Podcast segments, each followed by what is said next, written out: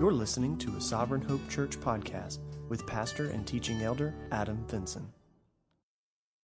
As you're being seated, I want to invite you to turn in your Bibles to Revelation chapter eight. Revelation chapter eight. We do have sermon notes in the back as uh, next to our bulletin if you'd like to pick up those if you haven't done so. We also have um, PowerPoint slides that we'll have on the screen, but those are also available through our Google Drive um, folder that you can access through the bulletin as well. So I encourage you to reference those today or in the future. Um, we always try to put those there each week uh, for those that might need access to it on days that they're not here. So. Uh, over the past month or so, we had been talking about the seven seals uh, found in the book of Revelation. So just to back up a little bit for those that are visiting with us this morning, those that haven't been here um, over the past month or so, uh, we were talking about this great scroll in heaven that John sees in his vision in Revelation. The scroll basically um, contains the, the plans of God, the, the culmination of history, the direction, the plans that God has for Uh, humanity. And so this scroll is in heaven, and, and it's sealed with seven seals, and there's no way to open it. No one is found worthy to open the seal, and there's this great search that ensues in heaven, and no one's found worthy enough to open it. I mean, it leaves John the Apostle, who's writing the book of Revelation to us, crying because he realizes that unless someone can open this scroll, unless somebody can break these seals, then God's plans will not be accomplished. And it's at that point, at that moment, that the Lamb of God, Jesus, is found to be worthy to do this. And so Jesus begins to break these seals, and it begins to unleash God's plans upon the earth. And so when he breaks the first, second, third, and fourth, we begin to see the four horsemen that come riding upon the earth, and they bring devastation with them. We saw the opening of the fifth seal and the martyrs that are before uh, the throne, and they're Um, they're crying out to God for vindication for the just the injustice that's been done to them. We see the silence in heaven. We see the worship in heaven that ensues as we get closer and closer to that seventh seal being broken. And with the opening of the seventh seal, we see that silence in heaven in Revelation eight.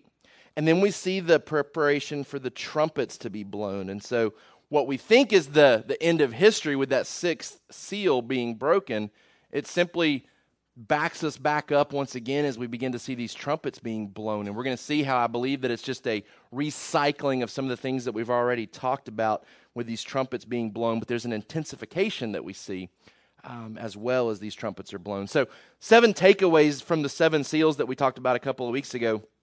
We should long for these things to happen because it reflects God's plans being carried out. Jesus alone is worthy of the worship of all creation because he alone is worthy to carry out God's plans. God controls and limits all of the evil that's to come. We see God not allowing things to happen unless he wants them to happen, unless it's part of his plan. And so even the evil that comes on the scene in the book of Revelation, it only receives its authority from God. Um, we see God showing great value to the church and how he cares for the church, takes care of the church, uh, provides for the church. We see missions being a priority. Uh, we see that great scene where people from every tribe, nation, and tongue are worshiping Jesus, and Uh, what a great reminder to us that the, the the church that God has saved is a church that is made up of people from every background possible, every skin color possible makes up uh, the church. The effects of sin are going to be removed. We highlighted the fact that when Jesus returns, all of that is done away with. And we highlighted most recently that the end will come in response to prayer. What we see here in Revelation chapter eight is that the saints pray for the end to come, and God responds by bringing the end. And so it's a good reminder to us that God includes us in his plans. God includes us in his purposes. He he finds glory. He finds delight in, in carrying out his plans by responding to the prayers of the saints. And so we highlighted that most recently. And so that brings us now to Revelation chapter eight, verse six, the blowing of the seven trumpets. It says, "Now the seven angels who had the seven trumpets prepared to blow them. The first angel blew his trumpet, and there followed hail and fire mixed with blood. And these were thrown upon the earth. And a third of the earth was burned up, and a third of the trees were burned up, and all green grass was burned up. The second angel blew his trumpet, and something like a great mountain, burning with fire, was thrown into the sea. And a third of the sea became blood, and a third of the living creatures in the sea died, and a third of the ships were destroyed. The third angel blew his trumpet, and a great star fell from heaven, blazing like a torch, and it fell on a third of the rivers and on the springs of water. The name of the star is Wormwood. A third of the waters became wormwood, and many people died from the water because it had been made bitter. The fourth angel blew his trumpet, and a third of the sun was struck, and a third of the moon, and a third of the stars, so that a third of their light might be darkened, and a third of the day might be kept from shining, and likewise a third of the night. We see God bringing devastation upon the earth. We see him doing so in response to the prayers of the saints. And so that brings us to our summary sentence for today. Christians can be encouraged by both the current and future destruction of the earth by seeing it as a sign of the outworking of God's sovereign purposes to defend his people and to warn his enemies. Christians can be encouraged by the current and future destruction of the earth by seeing it as a sign of the outworking of God's sovereign purposes to defend his people and to warn his enemies. God is answering the prayers of the saints here. You know, back up to the seals, uh, seal five opens and the saints are before the throne that have been killed for their faith, and they're crying out to God, how long, O Lord? How long until you do something about your people being hurt by rebellious sinners who do not worship you? How long until you deal with this? How long until you deal with this? Daniel's probably closer to that type of mindset than a lot of us, being in the occupation that he's at, going through the trials that he goes through, seeing the evil here in Coweta County. How long until God deals with that, right? Daniel works in a job that one day will not be. Right? When Jesus comes back, there will no longer be a need for guys like Daniel working in the system to make sure that we're protected from evil. There won't be evil to deal with anymore. How long until God deals with that? God responds to those prayers. And the response is to blow these trumpets and to bring this devastation upon the earth on those who are causing harm to his people. And so we can be encouraged both by current things that are happening on this earth, and if we are permitted to live long enough to see some of these things intensify. As we watch news reports of possible destruction that were to come upon this earth, we can be encouraged and know, and this is God's, this is God's response to his enemies. This is God's protection for his people. This is God coming and defending those who love him. But even in the midst of God bringing destruction, it still serves as simply a warning and not a final judgment. We're going to see as we unpack this, it's not coming on the whole earth. It's, it's spread out. Only a third of the earth is affected by this. So it's mass destruction, it's mass judgment, but only a third of the earth endures it. Why? Because this is a trumpet, and oftentimes trumpets are used to warn of coming judgment, to warn of coming judgment. And so there's a delay. There's a delay from the final judgment. God continues to give his enemies the opportunity to repent. So we can be encouraged. No matter what we see today on the news, no matter what we see moving forward, and if we live long enough to see this future destruction come, we can see it as a sign of God working his sovereign purposes to defend his people, to warn his enemies. For our kids, God allows bad things to happen to non-Christians in order to warn them of his coming judgment. This is God's grace and mercy. You don't read this and think, what a great God, what a kind God, what a merciful God. We read this and we're like, wow, what a scary scene. Blood and fire and hail coming down from heaven. Big mountain, big burning mountain, maybe like a meteor splashing into the ocean and wreaking havoc. You think, wow, God is an angry God. God is a wrathful God. God is a judgmental God. And what really screams from these pages is, man, God is a merciful God. He, he could have brought this destruction to the entire earth. He only brings it to a third of the earth. Two-thirds of the earth does not perish in this, giving them opportunity to repent. He's a good God. He's a kind God. He's a gracious God. We certainly see that echoing from these pages in Revelation chapter eight. Some introductory notes just to kind of get us started, and then we'll jump right into our outline this morning. Um, there's a real similar structure here to the breaking of the seals. A lot of similarities. There were seven seals. There's going to be seven trumpets. There's four quick ones that we're going to talk about, just like we did with the four horsemen. We're going to talk about four of them this morning because they happen real quick. They're, um, there's not a lot of details given about them, just like with the four horsemen. But then we're going to have two longer spiritual ones like we saw with the seals. The, the, the ones that are under the altar crying out to God, the, the coming of Jesus in his glory to bring judgment on the earth. We're going to see two longer trumpet blows that we'll talk about, and we're going to see them broken up with that parentheses, that transitional uh, phrase that takes place just like they did with the seals. So there's a lot of similarities in the structure. What we do find with the trumpets is there there is greater suffering with the trumpets. In the seals, we talked about one-fourth of the earth being affected. Now we see one-third of the earth being affected. And so there's some intensity here that we didn't see with the seals that is increasing. Uh, what we're going to also find is that the trumpet judgments are more for unbelievers, while the seals were used to test and strengthen believers. This is God's response to unbelievers, these trumpet judgments, and we're going to see that as we unpack them. We're going to see how God's people are spared, particularly from the later trumpets. Um, as we read this, we're going to draw some allusions to the Old Testament stories that can be seen here. Uh, the two allusions, the two stories that are, are being referenced, I think, here in the trumpet judgments.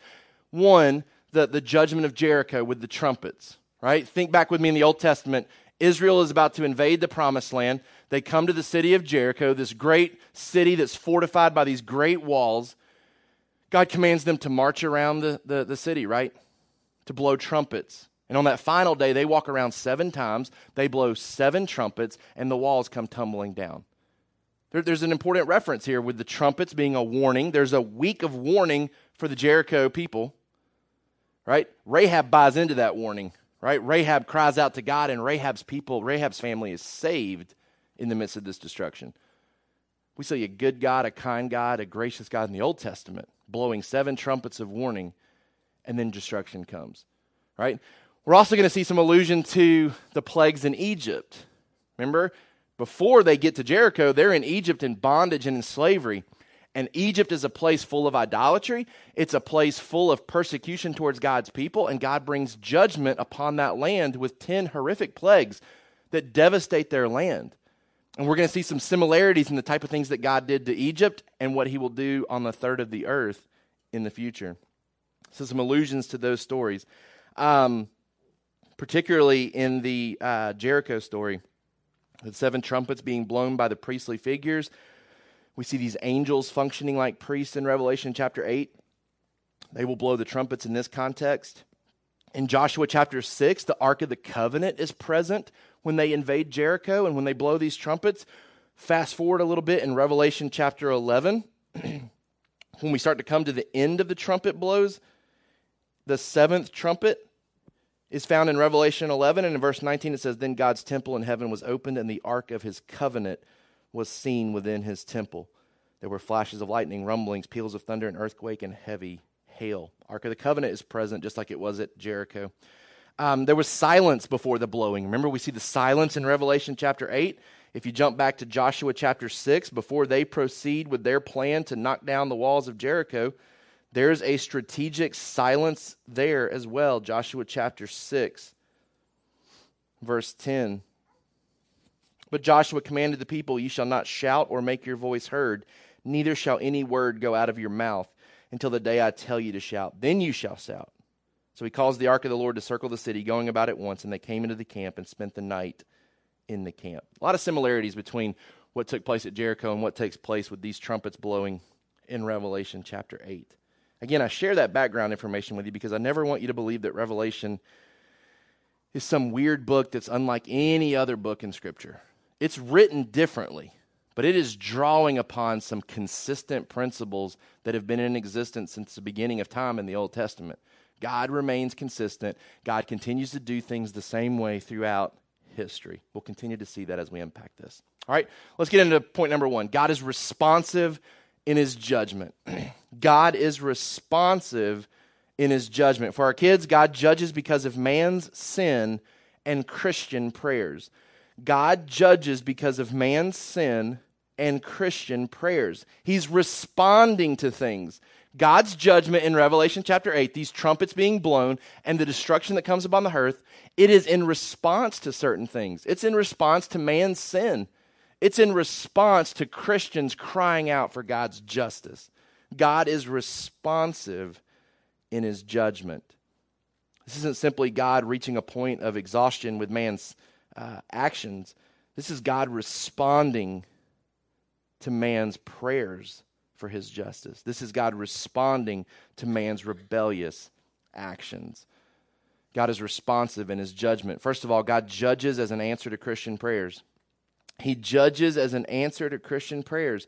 Trumpets are in response to Christians' prayers for God's justice and deliverance.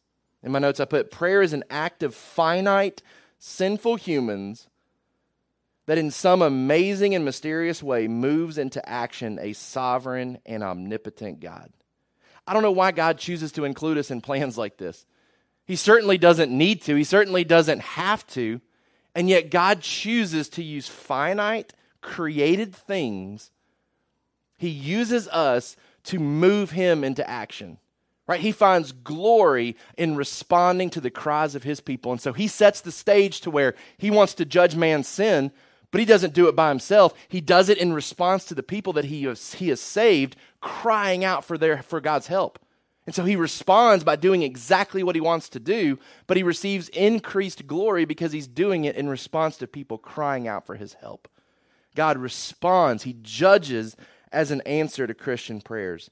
He responds to the saints' prayer by using angels to execute judgments on the persecuting world, leading up to the final judgment. What an encouragement to know that our prayers are answered. When we pray prayers that align with God's heart and his will, we can trust that they will be answered.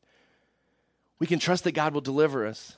And as this stuff intensifies, as we continue to see the church under persecution, and while that continues to be on the far side of the world, where many of our brothers and sisters that endure persecution live, right? It hasn't found its way here. It most likely will. And as we see persecution intensify, our prayers will probably intensify as well for God to come and bring justice, right? We can have periods of um, focus where we really focus on the persecuted church and we cry out and pray for their deliverance and we pray for God to come and bring justice. But then we're all too quick to forget those that are dying for their faith, right? And so as, as the persecution intensifies, potentially even in our country, our prayers will certainly intensify as well. And at that time, we will fully be able to trust that God will answer and respond to those prayers. We see that laid out for us in Revelation chapter eight. The angel cast down fire in response to the prayers, and that fire comes in the form of these seven trumpets. God judges as an answer to Christian prayers, but secondly, God judges as an answer to man's sin. Judgment falls because of the persecution of God's people and because of idolatry. There are specific reasons for why God brings this judgment. First of all, we know again, Revelation chapter six, God's people crying out, "How long, O Lord, until you judge the persecution?" How many Christians have to die until you do something about it? What's God's response? Some more. God says, some more are going to have to die, but know that I will step in and stop it. It's not at the point yet where I'm going to, but I will step in and stop it. So he judges in response to the persecution.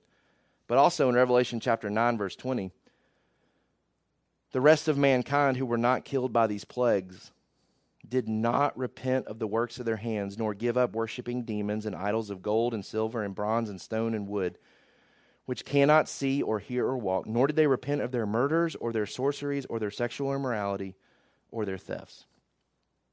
God responds and judges their sin, their idolatry, their worshiping of false gods. God steps in and says, we're not going to have this anymore. We're not going to have the persecution anymore, and we're not going to have the idolatry anymore. And God brings judgment upon those things. God is responsive in his judgment. He's responding to Christian prayers. He's responding to man's sin. But number two, God is consistent in his judgment. God is consistent in his judgment. For our kids, God always judges for the same reasons.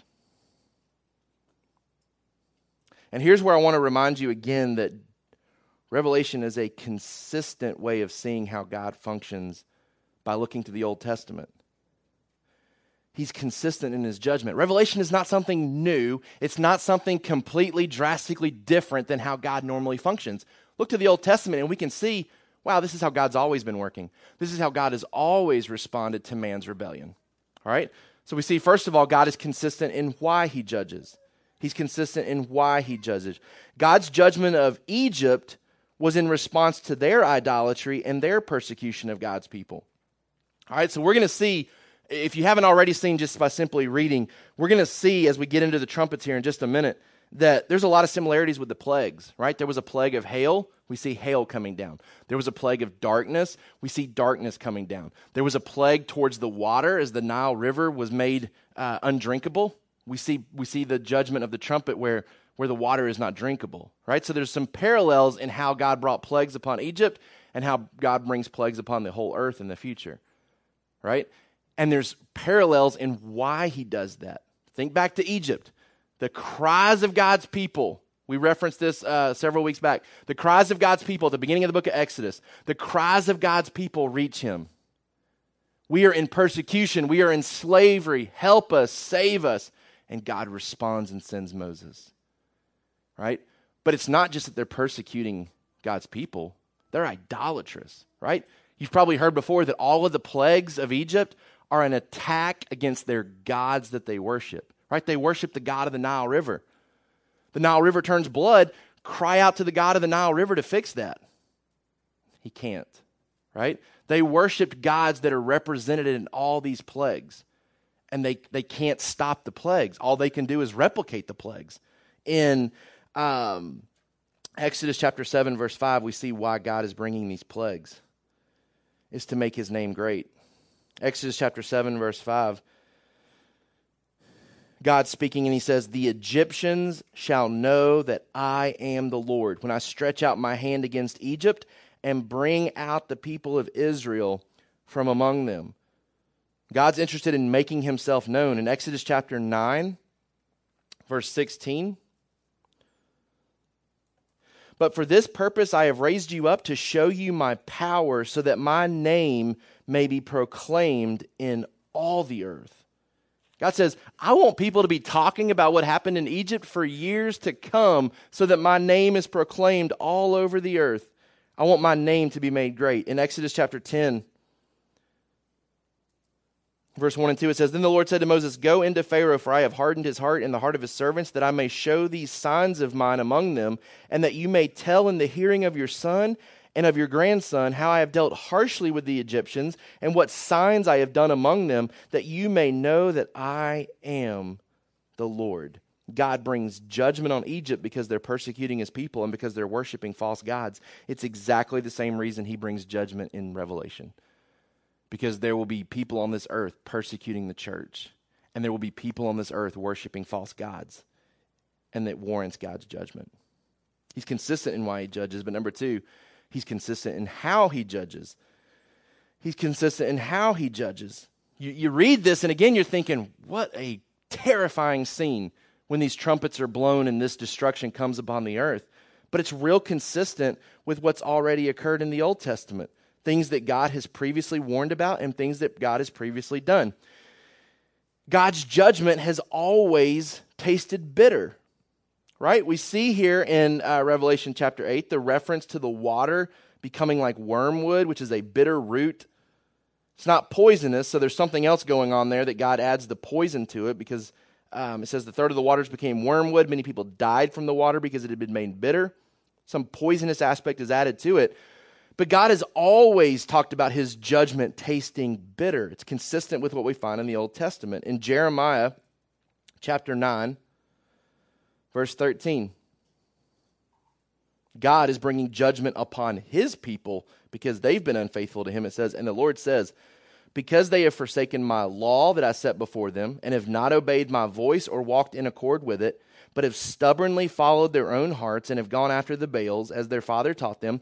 Therefore, thus says the Lord of hosts, the God of Israel, behold, I will feed this people with bitter food and give them poisonous water to drink." It's consistent. This is how God judges his people.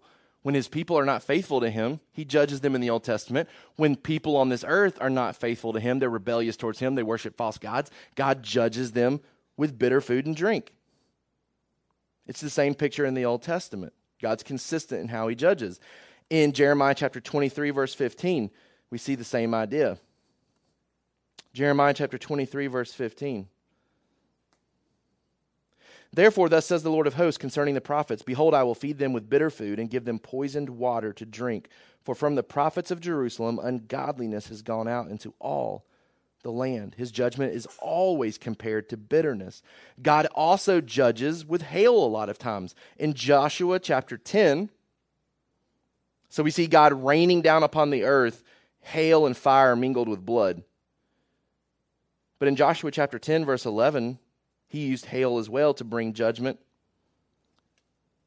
It says, as they fled before Israel while they were going down the ascent of Beth Horon, the Lord threw large stones down from heaven on them as far as Azekah, and they died. There were more who died because of the hailstones than the sons of Israel killed with the sword. God brought judgment upon the Canaanite people, and he did it through hail at times. The same type of hail he will use in the future in Revelation, he's used in the past in the Old Testament. In fact, Job, when he's when God's talking with Job, Job chapter thirty-eight, listen to what he says, verse twenty-two. God says to Job, have you entered the storehouses of the snow? Or have you seen the storehouses of the hail, which I have reserved for the time of trouble, for the day of battle and war? God says, I have storehouses of hail that I plan to use for judgment in the future. He says it's in the Old Testament. Revelation is not something new. It's a consistent principle for how God responds to sin. He responds with bitterness. He responds with hail. He responds with cosmic upheaval. Isaiah chapter thirteen, verse eleven. We read here in the trumpets that the sun, the moon, and the stars are going to be darkened. We'll experience a taste of that tomorrow in the in the eclipse. Isaiah chapter thirteen, verse eleven, I will punish the world for its evil and the wicked for their iniquity. I will put an end to the pomp of the arrogant and lay low the pompous pride of the ruthless. I will make people more rare than fine gold and mankind than gold of Ophir. Therefore I will make the heavens tremble, the earth will shake out of its place at the wrath of the Lord of hosts in the day of his fierce anger. Back up to verse ten, it says, for the stars of the heavens and their constellations will not give their light. The sun will be dark at its rising. The moon will not shed its light. God bringing warning about judgment in the book of Isaiah. Jump ahead to the book of Joel. Joel chapter two, verse one, blow a trumpet in Zion. Sound an alarm on my holy mountain. Let all the inhabitants of the land tremble, for the day of the Lord is coming. It is near, a day of darkness and gloom, a day of clouds and thick darkness. Like blackness there is spread upon the mountains. A great and powerful people, their like has never been before, nor will be again after them through the years of all generations. Fire devours before them, and behind them a flame burns. The land is like the Garden of Eden before them, but behind them a desolate wilderness, and nothing escapes them. Their appearance is like the appearance of horses, and like war horses they run. As with the rumbling of chariots, they leap on the tops of the mountains, like the crackling of a flame of fire devouring the stubble, like a powerful army drawn up for battle. Before them peoples are in anguish, all great, all faces grow pale. Like warriors they charge, like soldiers they scale the wall, they march each on his way. They do not swerve from their paths. The earth quakes before them, verse ten. The heavens tremble. The sun and the moon are darkened. The stars withdraw their shining. The Lord utters his voice before his army, for his camp is exceedingly great. He who executes his word is powerful. For the day of the Lord is great and very awesome. Who can endure it? God's using the same language in the Old Testament before he brings judgment on people in the Old Testament. Same language. It's the same language we find in the book of Revelation. So I don't think we have to go into speculative mode here and try to figure out, when do these things happen? What does it look like when they do happen? It may not happen in this language that's being used. Intensified language is being used to draw our attention to the need to repent and to prepare for God's coming. It's the same language used in the Old Testament prior to God bringing judgment upon sinful people there. In Amos chapter eight, verse nine, and on that day, declares the Lord God, I will make the sun go down at noon and darken the earth in broad daylight. I will turn your feasts into mourning and all your songs into lamentation. I'll bring sackcloth on every waist and baldness on every head. I will make it like the morning for an only sun, and the end of it like a bitter day. Behold, the days are coming, declares the Lord, when I'll send a famine on the land, not a famine of bread, nor of thirst of water, but of hearing the words of the Lord, God promising judgment using similar language. We won't reference it, but Zephaniah one, fourteen through eighteen carries the same type of language as well. And again, these are people groups that have already been judged by God well in the past. And God used the same language to talk about the judgment that would come upon them. He's consistent in his judgment. He's consistent in why he judges. He's always judged those that persecute his people and that worship false gods. And he's always done it in similar ways. Bitterness, hail, fire, judgment. Okay? God brings that. But number three, God is sovereign in his judgment. He's responsive. He responds to judge. He responds to the Christian prayers and to man's sin with judgment. He does it consistently. Why he judges, how he judges. And then we see his sovereignty in his judgment. All of these things in Revelation chapter eight, all of this is part of creation, and we see God's sovereign control over creation, how he uses creation for his purposes. So let's jump back to Revelation chapter eight. It says, the first angel blew his trumpet, and there followed hail and fire mixed with blood, and these were drawn upon the earth. And a third of the earth was burned up, and a third of the trees were burned up, and all the grass was burned up. For our kids, God uses his creation to bring judgment. First of all, the first trumpet, God strikes the land. God strikes the land. He deals with their food supply. He deals with their food supply. Talks about hail and fire, which may be like lightning and blood coming out of the heavens. And I don't know that it's literal blood, because in the context of where this is written, they oftentimes talk about rain looking like blood because of the type of color of dust that oftentimes finds itself into the sky. And so some of their storms look like blood raining down from heaven. So is it literal blood? Is it representative of something? We're not, we're not told, nor do I really think it's that important in the context of this passage. What we're being told is that God will bring judgment upon the earth. He will do it in specific ways, and he will strike the land and deal with the food supply. But again, we're reminded that judgment originates in heaven. It comes by way of an angel, but it comes from God's hand. It says, the first angel blew his trumpet, and these things were thrown upon the earth. Where are they originating from? In heaven. God is responding. This is, this is God-originated judgment. This isn't some natural phenomena that we have to be paranoid and frightful about. This is God working. This is God carrying out his plans. It's thrown down upon the earth from heaven. Comes from God's hand. The parallel passage is in Exodus nine, twenty-two through twenty-five. It's when God rains hail upon the land of Egypt, and it devastates their food supplies. It devastates their crops. Real, real similar picture that we see with God bringing judgment upon Egypt. Again, for the same reasons, idolatry and the persecution of his people. I would say that it's hard to read this both literally and chronologically. So there's some people that would say, read this literally. This is actually going to happen exactly like it's written. The reason that that's difficult is because it says all the green grass is burned up, not just a third of it, but all of it. And then if you skip down to chapter nine, verse four, talking about these, these locust creatures that we'll talk about in the near future, it says they were told not to harm the grass of the earth or any green plant or any tree, but only those people who do not have the seal of God on their foreheads. Just a few verses later, we're told that there's still plenty of grass around to not harm. So it's hard to read this chronologically and literally when we see grass pop up again. So again, I think we're talking about cycles of judgment. We're seeing a recapitalization of it, and we're kind of going back and seeing it. So it's not meant to be chronologically, and I don't think it's meant to be taken literally. All right? Second trumpet blows, and God strikes the sea. So back in Revelation chapter eight, verse eight, it says, the second angel blew his trumpet, and something like a great mountain burning with fire was thrown into the sea, and a third of the sea became blood. A third of the living creatures in the sea died, and a third of the ships were destroyed.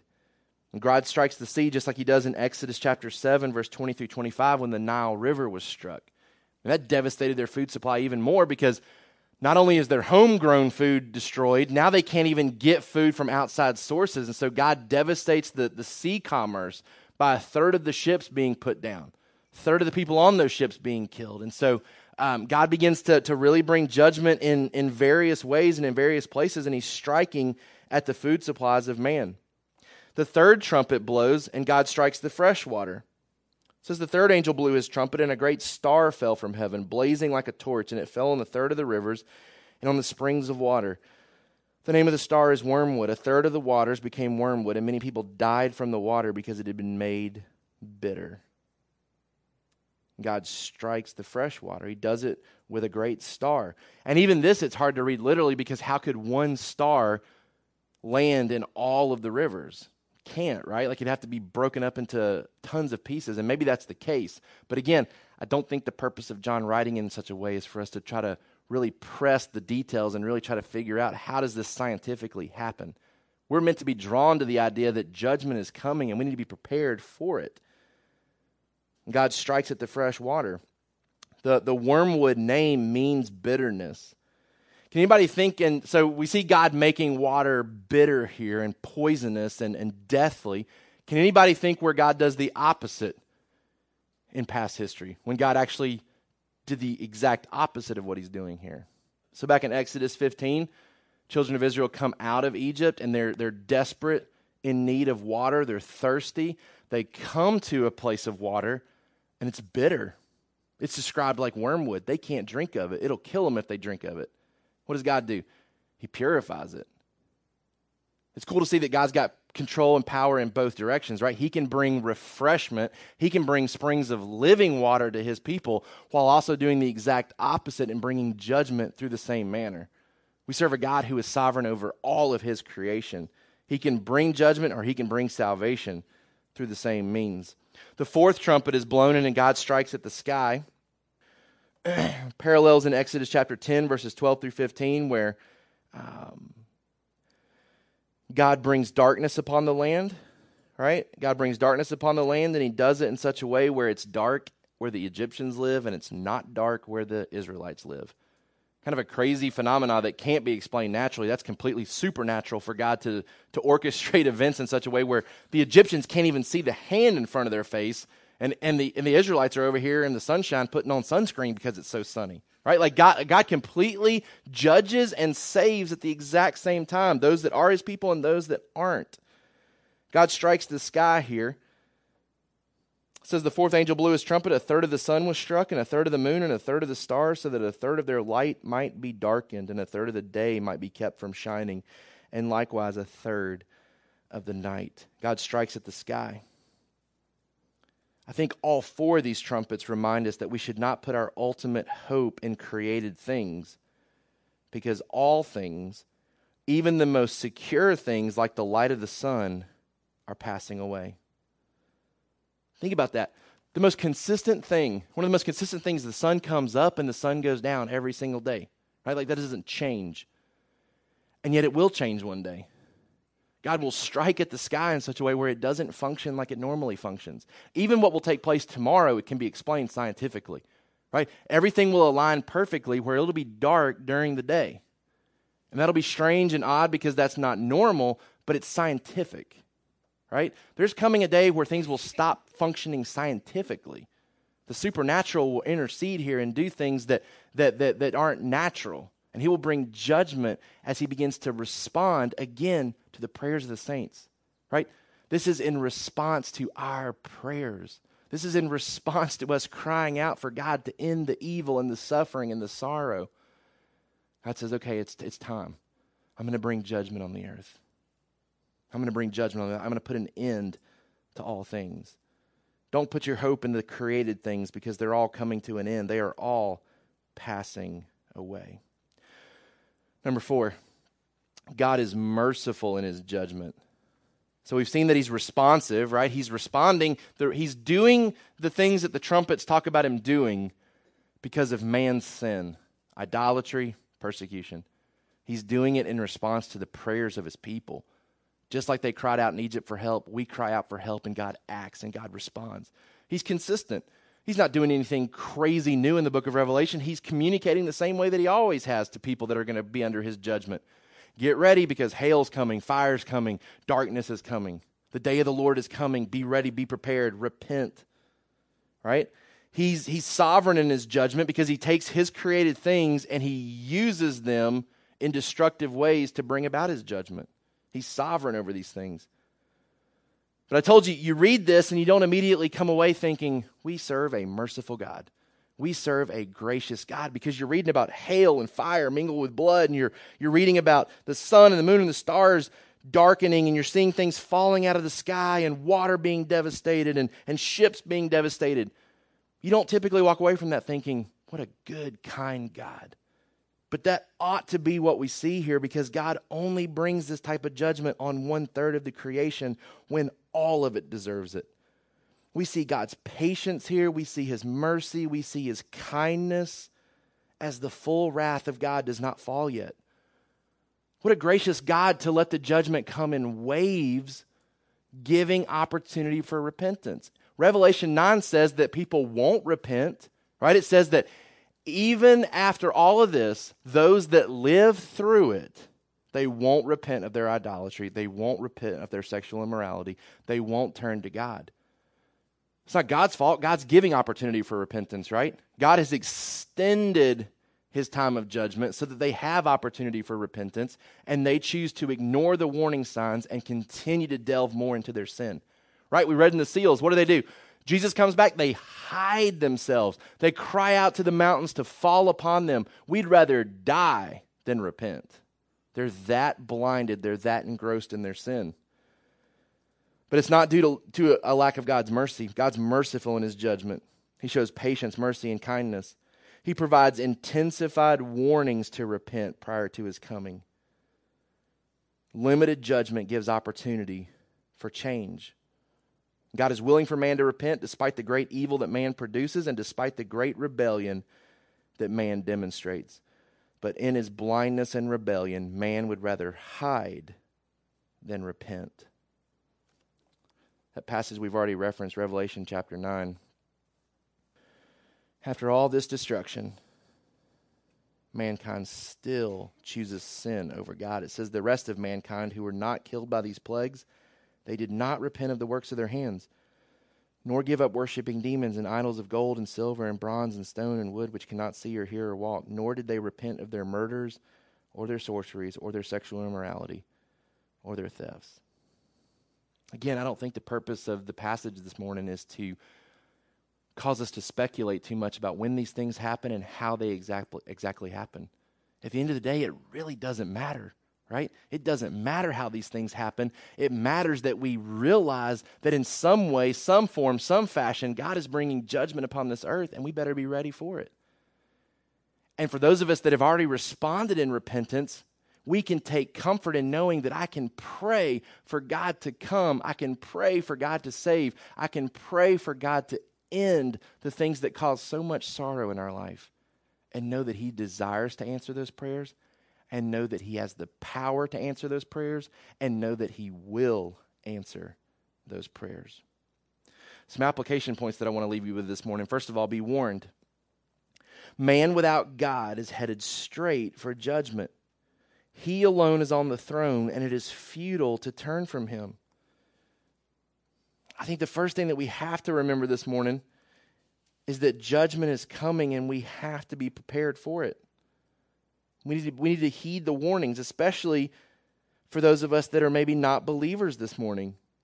As Christians, we should certainly heed the warnings, because as believers, we should buy into all this, we should believe all this, and we should turn from our sin even as Christians, knowing that God is going to bring uh, discipline upon us. God is going to bring discipline upon us as believers. He did that against his people in, in the Old Testament, right? Joel chapter two, verse twelve. And here's the comfort.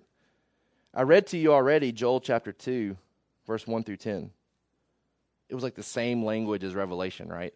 Darkness, skies looking crazy, hail's coming, fire's coming.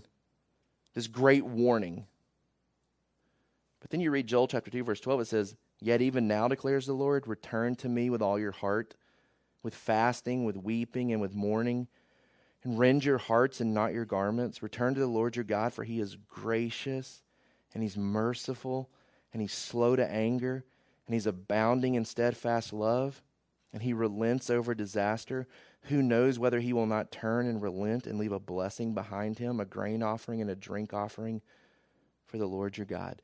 Blow the trumpet in Zion, consecrate a fast, call a solemn assembly, gather the people, consecrate the congregation, assemble the elders, gather the children, even the nursing infants. Let the bridegroom leave his room and bride, and bride her chamber," crying out for repentance, crying out for God's forgiveness. Can you think of a book of the Bible that we went through where this happens and God responds in the same way?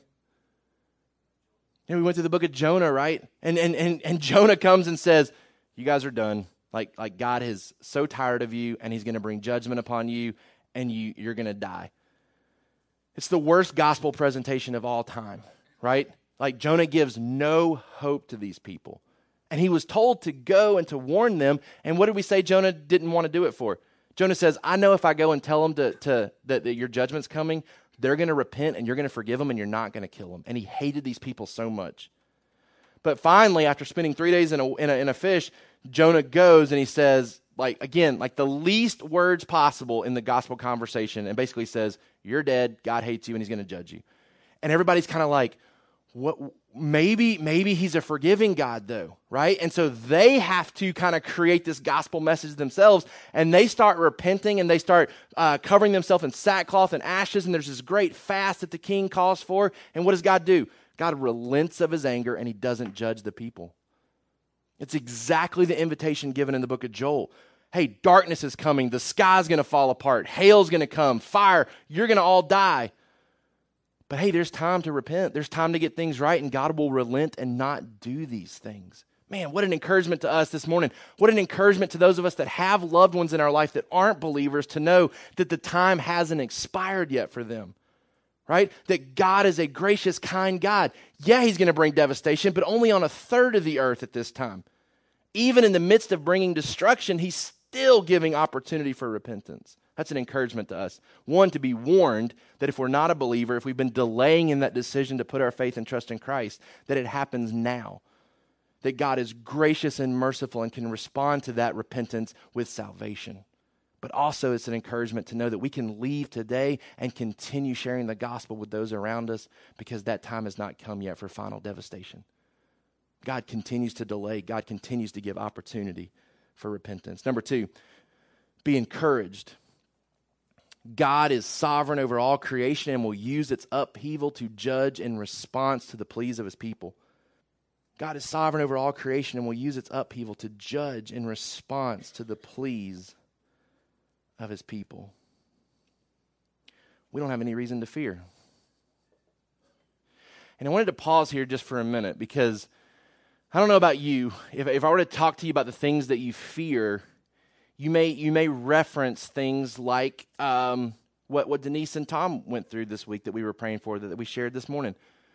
With their granddaughter not being able to breathe and not knowing how that was going to turn out, that's a, that's a fearful situation, right? Like, there's all kinds of temptation to fear and to be anxious. And even as I was praying for them that night, it was it was great that it worked out that, that our men's dinner was happening at the same time, because we were able to pause at the end of our men's dinner and, and just come together as men within our church and pray for their family. But even as we continue to pray beyond that, I'm praying that God would protect them from fear and from anxiousness and from worry. Because, man, it's at that time where everything that's been learned and known about God needs to flesh itself out. Hey, God is in control of this situation, and I have no reason to fear, right? God is completely in control of that situation. To me, this is the most horrific, most tempting time to be fearful. I mean, just, just pause for a minute and think, if all of these things were happening uh, sequentially and, and just one after another, and we're just, even if we're just sitting in front of a television and there's reports about a meteor that's about to crash into the earth, and the expectation is that a third of the people on earth will die from it. I mean, that takes worry about your granddaughter to a whole new level, right? Because now it's not just one granddaughter, it's everybody that you care about. Are they going to fall in the part of the planet that is devastated by this meteor? If we start getting reports of, of again, let's just say that this is literal. Like, let's take it to the scariest part possible, that hail and fire and blood are raining in parts of the earth, and we're we're watching this on T V. Let's take it even further, and, and, and in our service, it gets cloudy outside, and the sun, we walk out, and it's not eclipse day, and all of a sudden, it's dark, and stars are falling out of the sky. I can't imagine a more horrific and more terrifying and more fearful situation to be in. And I was so encouraged when I came across Psalm chapter forty-six this morning as I was kind of wrapping up my study. Psalm chapter forty-six, verse one, it says, God is our refuge and our strength, a very present help in trouble.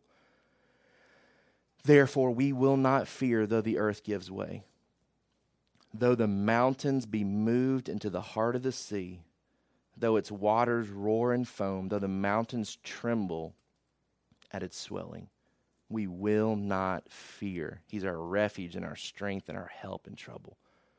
I mean, that's the same language that's used in Revelation, right? Mountains falling into the sea and causing great devastation, the earth giving way.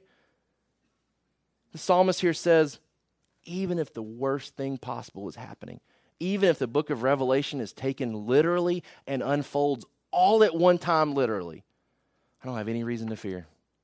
Why? It's coming directly from God, right? This is being cast out of heaven to this earth, and it's not like we didn't ask for it, right? We prayed for this to happen, right? We cried out to God and we prayed, deliver us from evil, thy kingdom come, thy will be done. And God says, this is my will.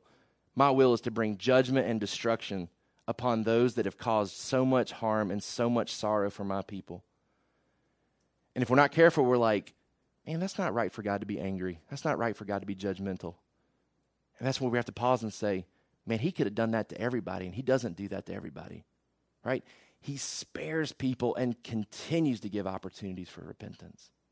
We serve a great God, a kind God, a gracious God, a God who has all power, a God who will bring judgment at the right time, at the appropriate time, in response to sin, but also in response to our prayers. He will bring salvation at the appropriate time. We don't have anything to fear.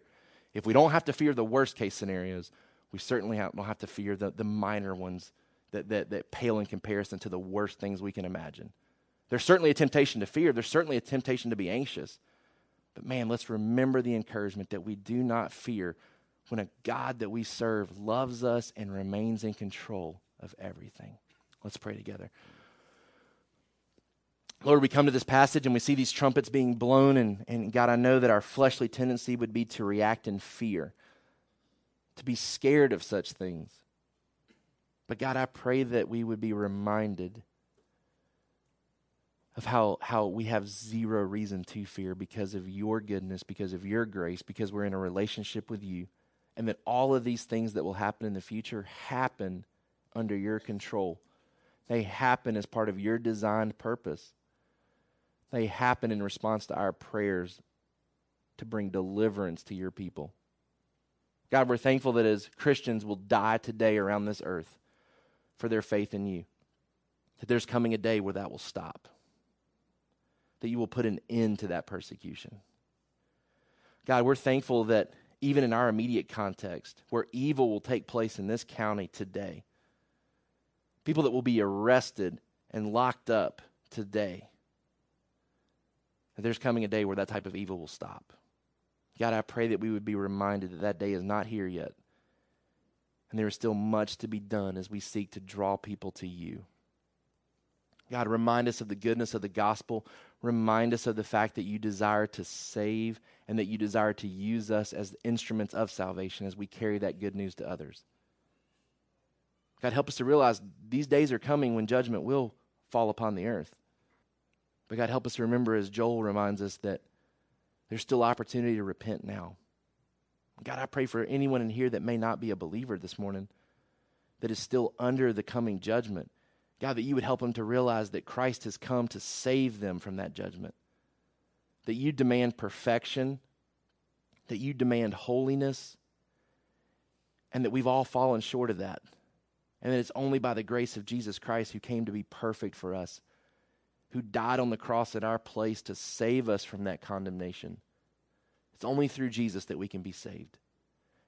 God, I pray for anyone that does not know you yet as their Savior, that has not confessed you as Lord, does not put their faith and trust in the future into you. God, that you would cause them to seek out someone today that can help answer questions and can help, can help lead them in that direction. God, we're thankful that you've, you've promised that those that will believe, those that will cry out, they will be saved. We praise you and thank you that you're a kind and gracious God that will spare us from our sin. It's in Jesus' name that we pray. Amen. Thank you for listening to the Sovereign Hope Church podcast. We trust that you've been encouraged by the word. For more information about our church, please visit our website at w w w dot sov hope dot org. Again, that's w w w dot sov hope dot org.